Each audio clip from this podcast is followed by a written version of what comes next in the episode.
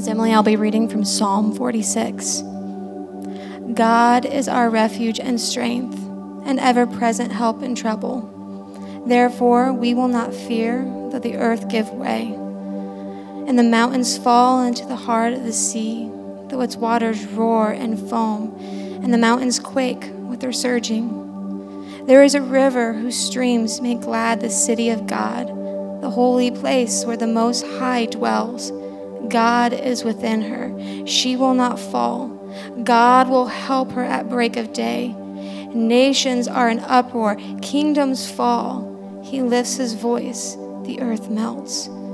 The Lord Almighty, Almighty is with us. The God of Jacob is our fortress.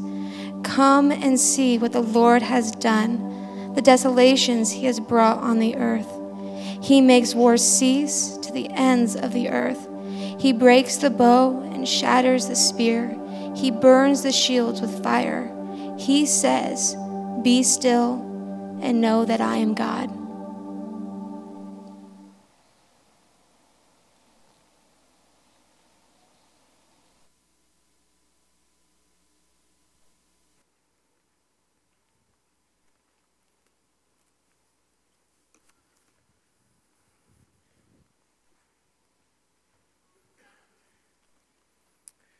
Good morning. Wouldn't that be nice? To be still. Know that God is God. And He's got this, whatever this is for you. Wouldn't that be nice? My name's Adrian, and I'm one of the pastors here at Carnegie Free. If you're new here today, we extend a special welcome to you. We're so grateful that you chose to worship with us today. We are uh, in 2018 basically taking almost the whole year to go through the Bible. And our sermon series throughout most of the year is called God's Story, Our Story, in which we're surveying the whole of the scriptures in about 41 weeks. But in between, at a couple different times, we're going to have four and five week sermon series, and today we start one of those titled Tuned In Hearing the Voice of God. And so, if you're new here today, you came on a great day. If you're regular here today, you came on a great day. We're entering this new series, and we'll pick back up in God's Story, Our Story in just four weeks. But for these four Sundays, we're going to seek to tune ourselves a little bit more to the voice of God. We've been surveying what we're going to do here for these weeks is soak. Soak in just a handful of choice scriptures related to how we might also hear from our good God that we sang of this morning. Uh, I think we all long to hear from the voices that matter most in our lives. We, long to hear their voices, we long to know they love us. And most of us wish to hear from our Maker we would assume that if the Maker has a voice, it would be pretty important. And yet, if we're honest, most of us would admit that we struggle hearing the voice of our Maker. And that can be frustrating for us. And so, what we're going to do in these four weeks is look to the most authoritative source that we have, which is the Holy Scriptures. Look to the Bible. And in the process today, we'll get the the thing started with 1 Kings 19. And you can turn there with me now. We'll open up to 1 Kings 19 a little bit later in the service, but, but today just kind of sets the stage. And if you use the YouVersion app, you can do that on your phone. If you have a Bible with you, and you don't know where 1 Kings 19 is, God gave us a table of contents, and we're thankful for that. But that's today. Next Sunday is going to be tuning in to the voice of God through the words of God, through the scriptures, and through Jesus, who is the reflection of God. You look at Jesus and you know what God is like.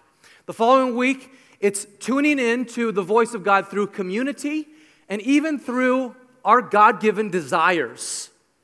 And then the final Sunday is going to be not just hearing the words of God, but doing the words of God because those need to be intricately connected. You're going to want to be here for all four of these weeks of the series to get a sense of how we can grow in our understanding of the still quiet whisper of our Lord. You know, even in our increasingly secular increasingly postmodern 2018 American context, people still pray. Did you know that? I've looked at a couple studies here these past, uh, these past weeks, and one was a Barna study, study done in 2019, another one was a Newsweek study, and they indicate 80%, 79% of Americans still pray on a regular basis. There was a, this, Newsweek, stu- this Newsweek study that indicates 50 57% of Americans pray at least once a day, and of those 80% that pray on a regular basis, uh, 20% of atheists and agnostics continue to pray. It's a little bit of a head scratcher, but they do. Okay? There's a longing to pray.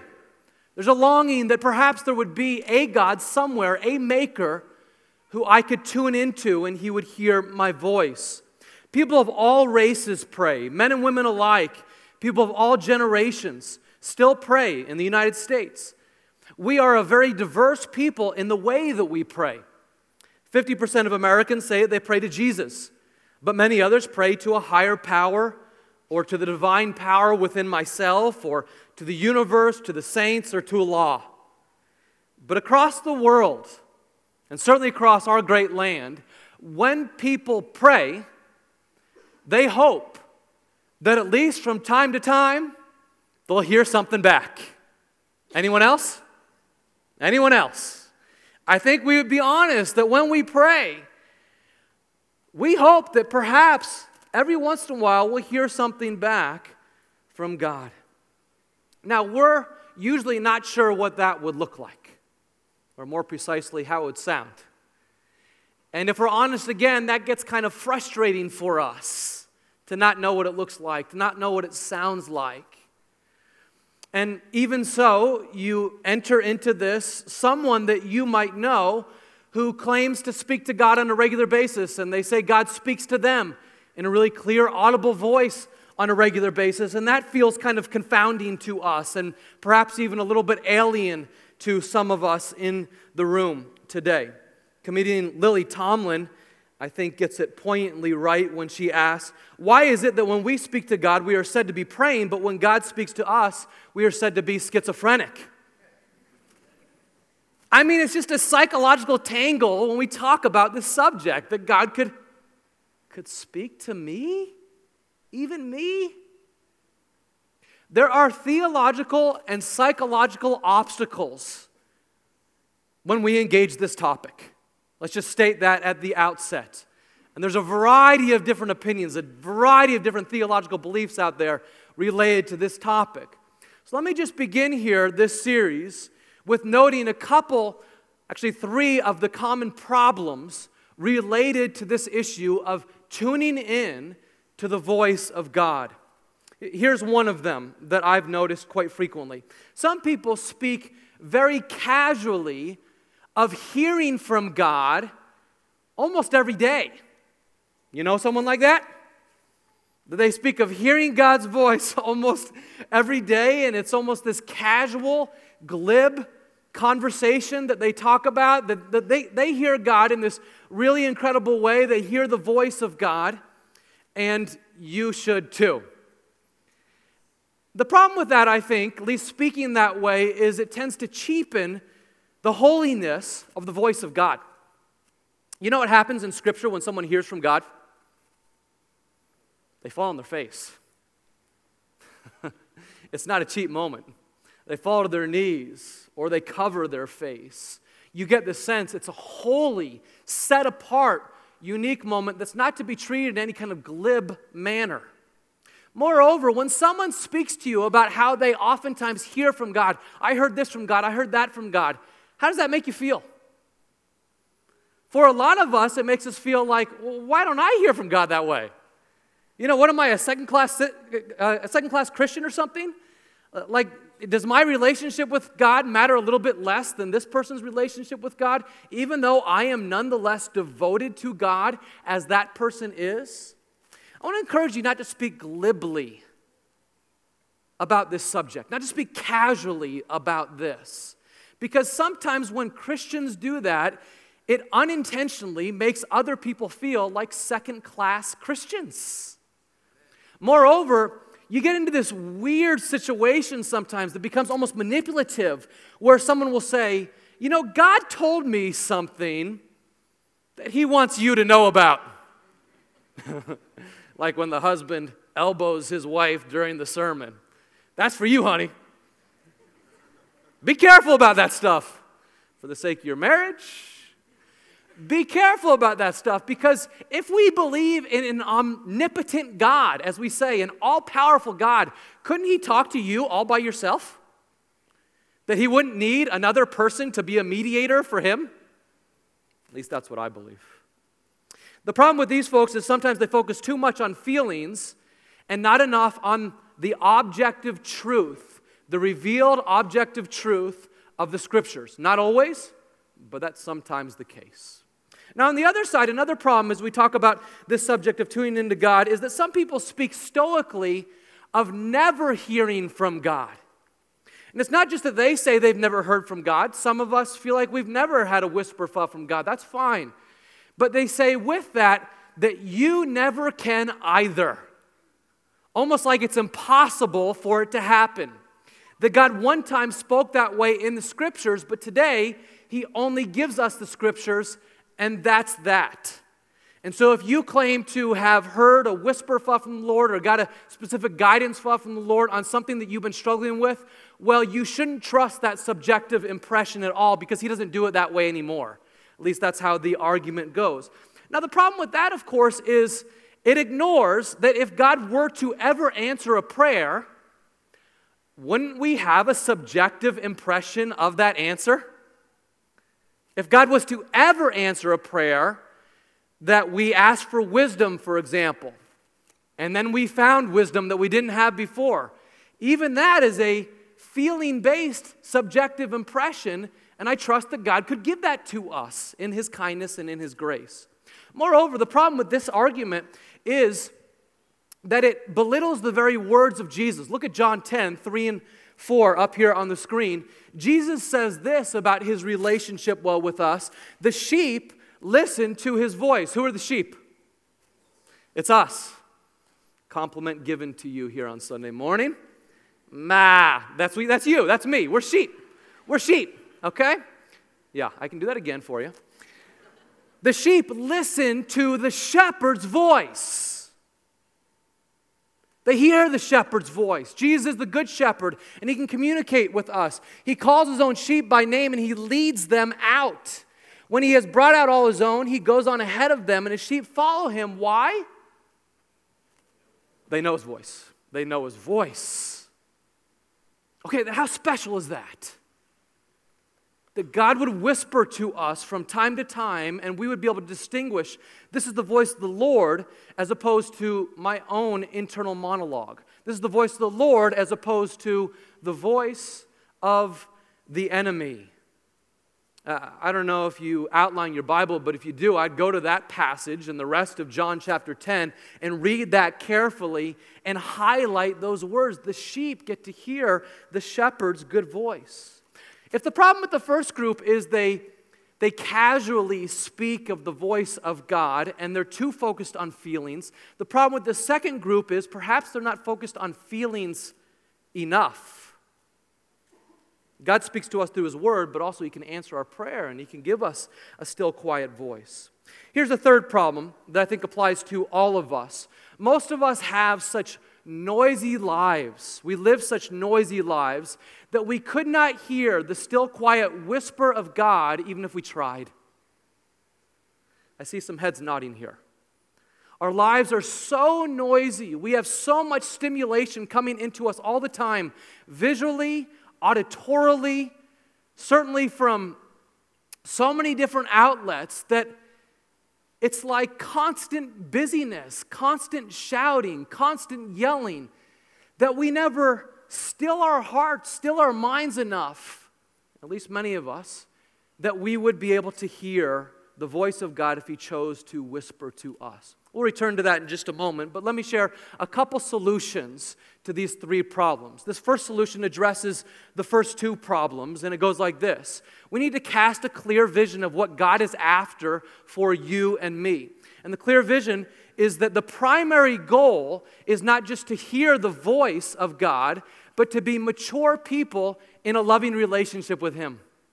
The primary goal that God has for us is not that we would have these subjective impressions of Him, it's that you and I would enter into this deep, loving relationship with Him, and we would interact with Him, we have a sense of communion with Him, and it would be this long obedience in the same direction of getting to know Christ deeply.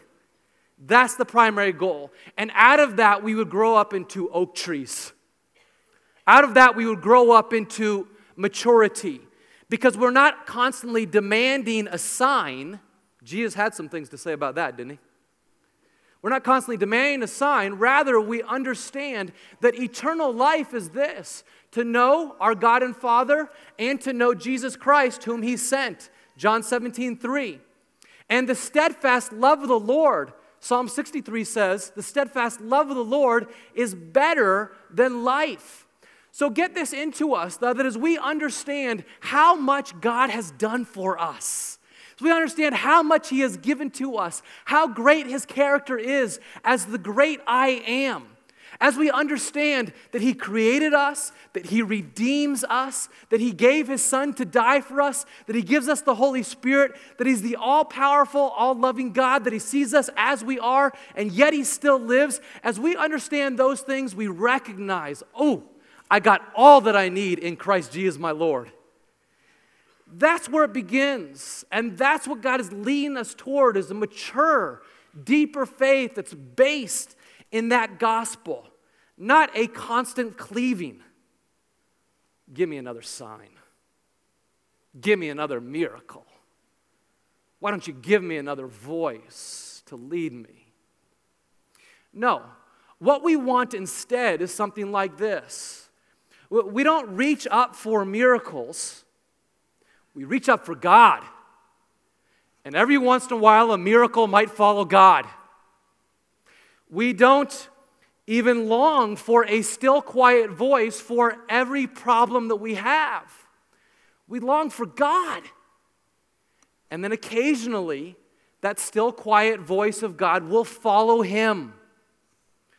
We don't even strive. I pray you have ears to hear today. We don't even strive for the feeling of inner peace.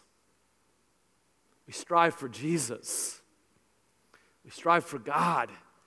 We strive to meet with Him. And then the feeling of inner peace will follow. Friends, if you get first things first, you will also get second things second. If you transpose these and you put these second things into first place, you will get neither.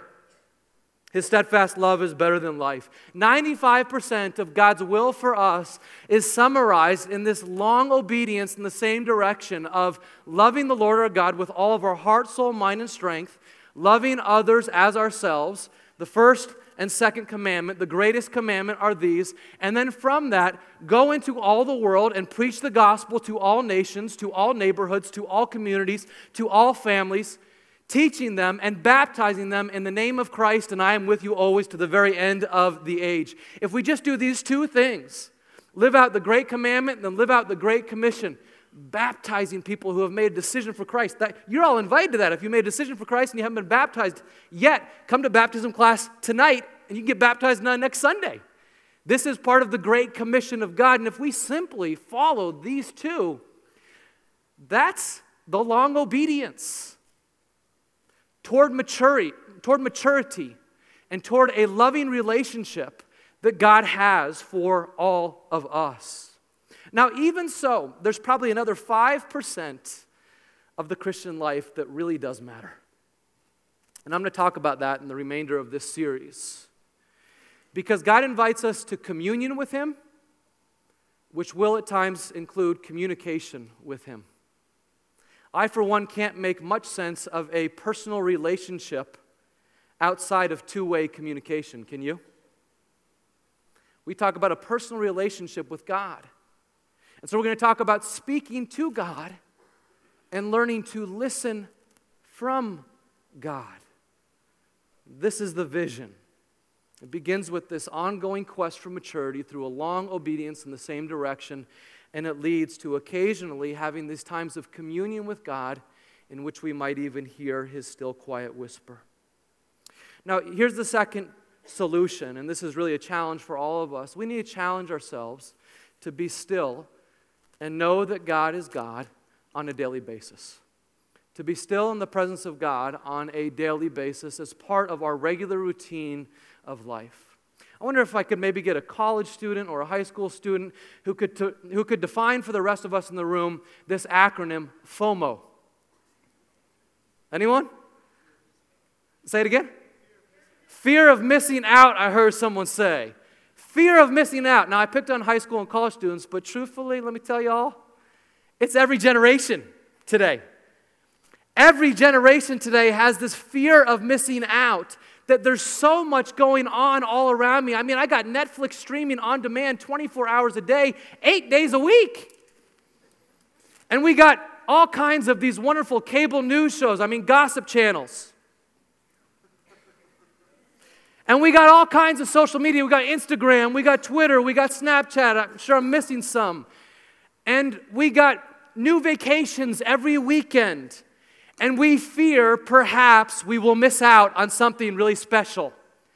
But here's the deal as we fear missing out on all of that, we may be up on all that's happening in this world, but we're down on what God wants to speak to you and me. That's the danger. We're going to choose one or the other, at least to some degree. Am I going to miss out on some things in the constant gossip mill on social media, or am I going to miss out on the still quiet voice of God? Those are the options. Perhaps a couple quotes will help us with this. Blaise Pascal, a famous mathematician and philosopher, said this, and mind you, this quote comes from the 1600s. He says, All unhappiness of man arises from one single fact that they cannot stay quietly in their own room. Ooh. All unhappiness of men and women arises from this single fact we're unable to stay quietly in our own souls where God would meet the real Adrian right here. Uh, so, because I'm unwilling to stay quietly there, I need to look for hundreds of different diversions that might give immediate gratification as opposed to creating this discipline for being still in the presence of God. Why? It's in part because we get addicted to constant gratification, constant fun. We get addicted to that, but also because of this fear that maybe I'll miss out on something. Listen to this quote from Henry Nouwen. He says, Without solitude, it is virtually impossible to even live a spiritual life. We do not take the spiritual life seriously if we do not set aside some time to be with God and to listen to Him. So let me ask again have you ever been so up on all that is happening in your world and simultaneously down on what God might want to speak to you? If that's so, perhaps this is a good time to go through a cleanse where you say, I'm going to go through a media fast. I don't take in any media, maybe for a week or two weeks or a month. I've heard from a number of people in this church that since our sermon series this past October, Discipleship in the Digital Age, many of you have ejected from your social media accounts for a month at a time. Did you really miss out on that much? You didn't actually miss out on that much, but what might have happened is you got a soul cleanse that reoriented your heart toward what really matters. And I, I just want to encourage in the kindest way that I possibly can as your pastor if you are in a spot today where you have plenty of time for Twitter and Facebook and Instagram, but you cannot seem to find time for God, eliminate it for a season until you can regain the discipline of perhaps having both. We need to challenge ourselves to be still with God on a daily basis. This is one of the most important things for contemporary discipleship in the Christian's life. Now, I'd recommend starting just with maybe 15 minutes in the morning. Perhaps your best time of the day is the evening, that's fine, or lunchtime. Take 15, 20 minutes, three or four days a week that you just choose during this time. I'm going to be still and know that God is God. And then perhaps it could increase to 30 minutes And maybe on your Sabbath, whatever day you practice Sabbath, for many of us it's going to be Sunday, for me it's Saturday, you use that day to go on a walk. You use that day to take a longer time of prayer and devotion and reading. And you ask the Lord, is there something that you want to speak to me as I silence out the other noises, all the yelling in this world? Can I be still with you and learn from you? Now, that was a very long introduction. I better get going here. Would you turn with me to 1 Kings 19? Okay, that, that, that's a, a really critical solution. And we're going to see here from Elijah as he interacts with God how God specifically guides him to be still and hear his voice. This is just one example, but I think it's part of Scripture's recommendation for you and me. 1 Kings 19 goes like this Verse 1 now, Ahab told Jezebel everything Elijah had done and how he had killed all the prophets with the sword. So Jezebel sent a messenger to Elijah to say, May the gods deal with me, be it ever so severely, if by this time tomorrow I do not make your life, Elijah, like that of one of them. So, quick note of context here. In the previous episode, there's this battle between Elijah, this great prophet of God, and these other prophets of Baal. And Elijah's God wins. he wins. And the prophets of Baal are destroyed in this moment. And Ahab is the king of Israel, but he's no longer worshiping the God of Israel. Instead, he's worshiping Baal and Ashtoreth, and he marries this woman named Jezebel who's helping him with that. And she has all the power to kill Elijah, and she says, I'm going to do it.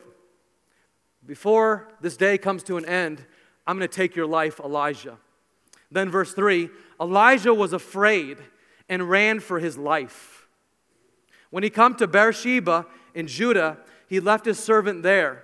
While he himself went a day's journey into the wilderness, he came to a broom bush, sat down under it, and prayed that he might die. I have had enough, Lord, he said, take my life. Notice the raw honesty of Elijah throughout this passage. I am no better than my ancestors. Then he lay down under the bush and he fell asleep. All at once, an angel touched him and said, Get up and eat, Elijah. He looked around, and there by his head was some bread baked over hot coals and a jar of water. He ate and he drank, and then he lay down again. The angel of the Lord came back a second time, and he touched him, and he said, Get up and eat, for the journey is too much for you. So he got up and he ate and drank. Strengthened by that food, he traveled 40 days and 40 nights until he reached Horeb, the mountain of God. There he went into a cave, and he spent the night. And the word of the Lord came to him What are you doing here, Elijah? And Elijah replied, I have been very zealous for the Lord God Almighty. The Israelites have rejected your covenant. They've torn down your altars and put your prophets to death with the sword. I am the only one left. And now they're trying to kill me too. I'm all alone. The Lord said, Go out and stand on the mountain in the presence of the Lord, for the Lord is about to pass by. Then a great and powerful wind tore the mountains apart and shattered the rocks before the Lord, but the Lord was not in the wind. After the wind, there was an earthquake, but the Lord was not in the earthquake. After the earthquake came a fire, but the Lord was not in the fire. After the fire came a gentle whisper. When Elijah heard it, he pulled his cloak over his face and went out and stood at the mouth of the cave. Then a voice said to him, What are you doing here, Elijah? And he replied, I have been very zealous for the Lord God Almighty. The Israelites have rejected your covenant and torn down your altars and put your prophets to death with the sword. I am the only one left, and now they're trying to kill me too. So I'm alone. I'm alone out here all by myself, God, and you're not doing anything. I'm alone. And God says to him in verse 18, first he meets with them he gets experience of the presence of God, and God says to him, Yet I reserve, Elijah, you're wrong, you're not alone. I reserve 7,000 in Israel, all whose knees have not bowed down to Baal. You are not alone. Now, how did Elijah hear all of this? Perhaps he heard an audible voice of God for a portion of this. That's possible, but I think it's really important for us to note here that there's a number of meteorological tragedies that occur, and God's not in any one of them. You ever been around those Christians who hear, oh, there's a hurricane? This is God's judgment against that land? You ever heard that? Be real careful about that stuff. You just don't know. You just don't know. And when you say that, you look silly. We look silly as Christians when we say that kind of thing. What we should do is just be compassionate, be merciful. Instead, what this says is there was an earthquake, and God wasn't in that. And then there was a fire, and God wasn't in that. And then there was the Nebraska wind. And Lord knows God wasn't in that. And then finally, there was a still, quiet voice. And God was in that. The King James Version calls it a still small voice. The New International Version calls it a gentle whisper. The New American Standard calls it a gentle blowing. The original Hebrew manuscripts calls it demama. That's the word in Hebrew, demama. And demama means calm or whisper or silence. You can remember it like this Demama wants some silence around the house. Demama, give me some silence, right? Okay, so it goes like this God wasn't in all of these signs, but He was in the still, quiet hush. And Elijah met him there. And he covers his face with his cloak. I've never heard the audible voice of God myself. Perhaps some of you have. I believe God could do that, absolutely. I haven't, in case you're wondering. Uh, that hasn't been my experience. But I have heard an impression. I've sensed in my soul Adrian, go this way, not that way. I've sensed in my soul, Adrian, you are forgiven for that sin. A conviction that what you have done is wrong, Adrian. You are still not condemned. You are still my beloved. I've sensed those kinds of things in my soul at certain times. And I believe they've been the still quiet whisper of God. Why does God speak in a whisper? I love the way Mark Batterson puts it in his book titled Whisper. He's a pastor in Washington, D.C. He says, No form of communication is more intimate than a whisper, and it seems to be God's preferred method. The question is why? When someone speaks in a whisper, you have to get very close to hear them. We lean forward to hear a whisper, and that's just what God wants. The goal of hearing the Heavenly Father's voice isn't just hearing his voice, it's intimacy with him. The goal of hearing his voice is not just hearing his voice, it's intimacy with him. So from time to time, I will give a little whisper across the room to one of my boys Elijah, come here. Silas, come here. And I say something, it might just be muffled mumbles. So they get a little bit closer, and they get a little bit closer and they're not sure what I say, and then they come to me, and I might have a secret for them or I might not. but they come to me, and I, I tickle them, or hug them, and I kiss them on the head. And they get the message. Do you see? This is the intimate whisper of God to us unless we still the noise and the yelling of this world, we won't get that still quiet whisper of God. I, would like to share just a little bit of how I practice this on a daily basis, or at least several times a week. But before I give you my how, and you might have your own, and that's just fine, I, I just want to speak to uh, to those in the room who may not yet be Christians here today, I recognize most of what I've said here applies specifically toward Christians, but this is God's invitation for all of us. He wants every person in here to be able to hear his voice.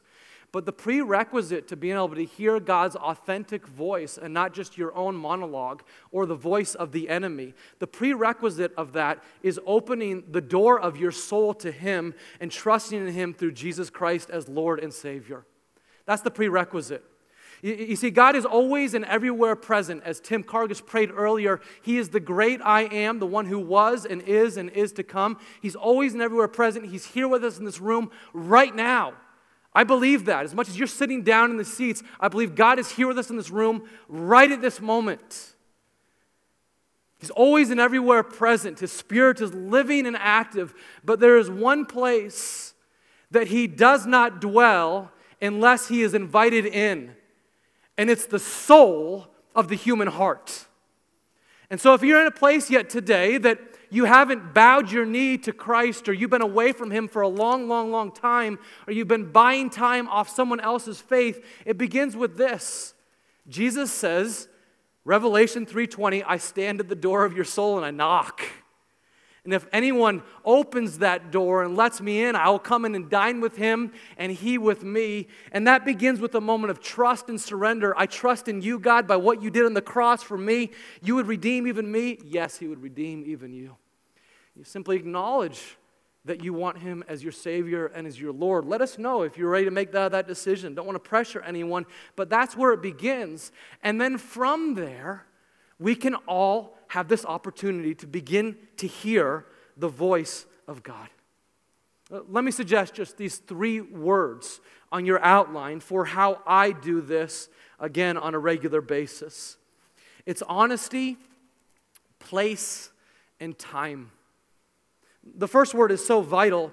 I need to come to God honestly as I am, with my sins, with my warts and my foibles, with my frustrations that I might have with God. Here's a definition of prayer that you'll see up on the screen prayer is the real you having a real conversation with a very real God. Let me say that again. It's the real you having a very real conversation with a very real God. We're not praying to a fairy tale. We're not praying to a myth. We're praying to a very real God who is available to us. He turns his ear to us. Our prayers do not hit the ceiling and fall back to our feet. He listens and tunes himself to us. And we come to Him with our confessions, we come to Him with our petitions, our requests, we come to Him with uh, thanksgiving and praise and admitting our sins, and also just by listening and weeping, but always by being honest. Verse 10 here in the passage, though, that we just read, Elijah says, I have been very zealous for the Lord God Almighty. The Israelites have rejected your covenant. I am the only one left, and now they are trying to kill me too. Is that not honest? What's he saying? He's saying, God, where have you been? He's kind of ticked off at God, if I might say so. He's frustrated. I'm the only one. I'm left out alone on an island here. Now, he turned out to be wrong, but God didn't discipline him for his honesty. You can be honest with God.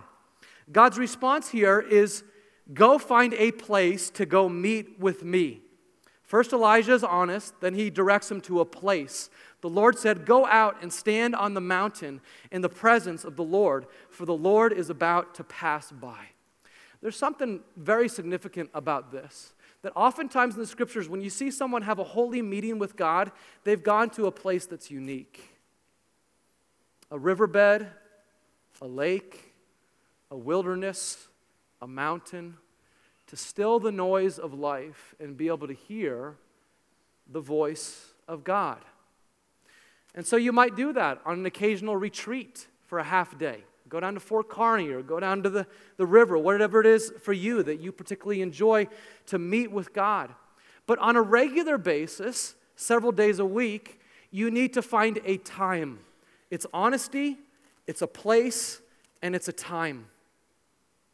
In our old house, we used to have a place that was called a prayer closet. Jesus says there's a place called a prayer closet. What's that? A prayer closet is just a sacred place to meet with God. We want to increase the frequency and duration of our holy minute, moments with God. And so you have a, a prayer closet, a place to go meet with God. Our old home was very, very small with a very large laundry room. Interesting architecture. And so we divided that laundry room so you'd have the laundry going on one side, and on the other side of the divider, we'd have a little prayer closet.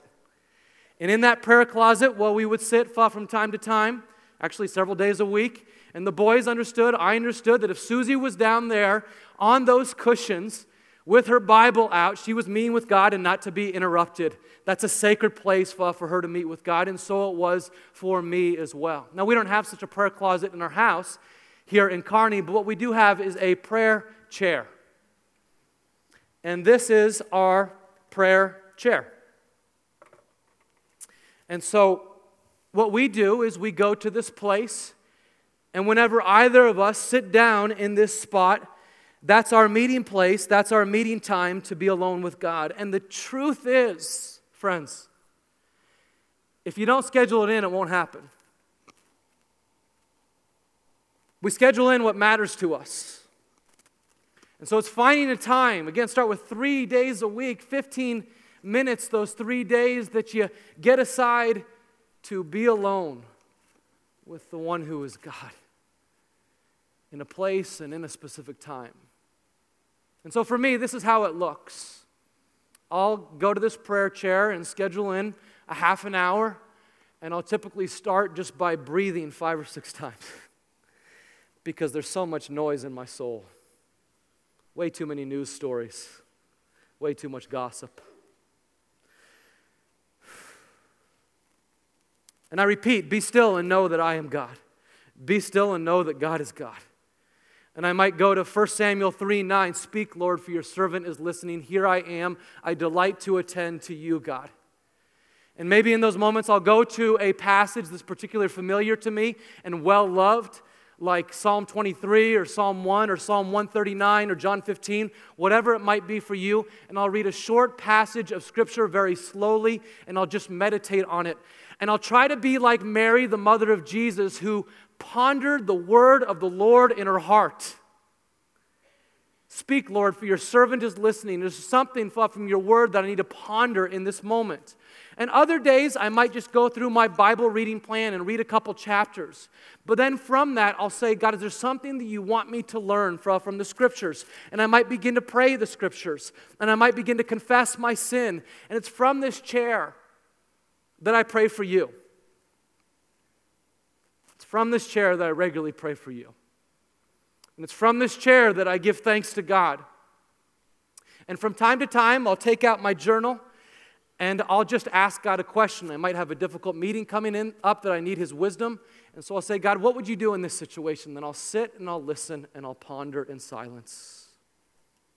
I'll give you an example. A few weeks ago, I knew that God loved me but I was struggling to believe that God likes me.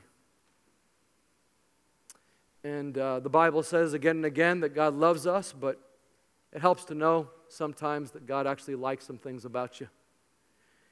And so I wrote in my journal, God, what do you like about me? And I sat there in silence. And I felt like God whispered a couple things that He's pleased with in me. And so I wrote those down because I don't want to lose them. And that was a holy moment which I do not speak glibly about.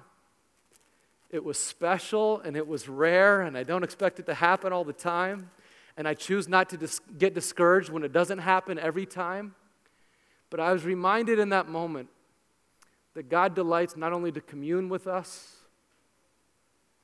but also to converse with us and from time to time to whisper to our soul's deepest needs that we would get through this difficult thing called life.